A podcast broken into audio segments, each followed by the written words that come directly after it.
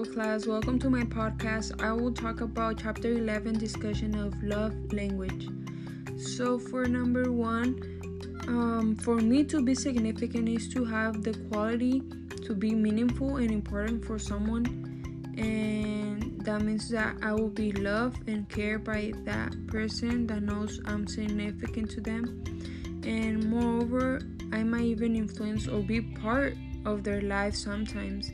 and the significance I will have might impact them or other people's life. For number two, I believe that for us it's really important the need to feel significant because feeling important gives us a self-esteem boost and it also helps us to view ourselves in a better light and it makes us feel good about ourselves and I believe that how love functions for me in meeting this need is super important because feeling significant through productive means involve trying to stand out for my accomplishment such as being recognized at work for doing an incredible job or feeling special in the eyes of my partner for my val- valuable contribution contributions to the relationship. For example, with George and Martha, the significant need was noticed through George because she because he was the one that was trying to make her feel important by doing things she wanted and and always trying to well, he was more love lovely to to her than Martha to him. And on the other hand, Nick and Honey were a little bit more lovely couple. Nick was always trying to protect Honey and even cover her ears to not let her to not let her hear bad words or inappropriate things. And but yes, I have met people like these couples and it's sad to see some toxic relationships, but some couples get used to it, like Martha and George, and and last and can last for many years. But there are others that quit and give up and end up in divorce. But number three, the I believe that the key for renewing and re- re-energizing emotional love love is by scheduling a weekly date or start working out together having constant communication or even surprising each other with gifts even though it's not their birthday or anniversary.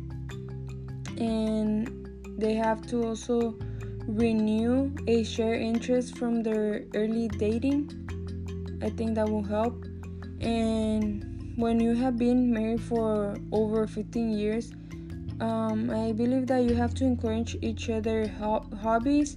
interests, and break that boring routine and go out to different places. They, they, the couples or each individual don't normally go out to, and they need to, like, oh yeah, no, like for example, go to San Diego or Yuma or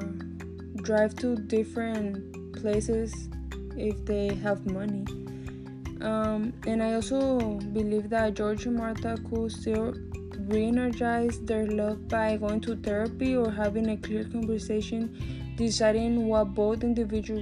individuals want, and even spend time with each other more frequently will help them to improve their relation and for example going for a walk going out to eat or date as they used to before their marriage or simply stay home to do something both individuals like to do together will help um, their relationship grow or this will help them determine if they really want to be together or if they don't. And for number four some new or renewed actions I can take to my to make my significant other feel more significant is to make a romantic dinner in my house or make their favorite dish or take time to communicate or to or do something they like to do as to watch a movie together or go shopping together and I think that will work. So when there are obstacles sometimes things don't go as we expect them to go but therefore it can create um, resentment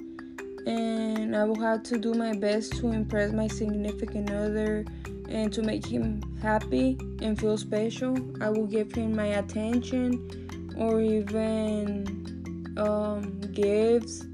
or, or simply a, a power of touch touch will help him feel strong or that can change his, his mind or just talk for a moment. But thank you for listening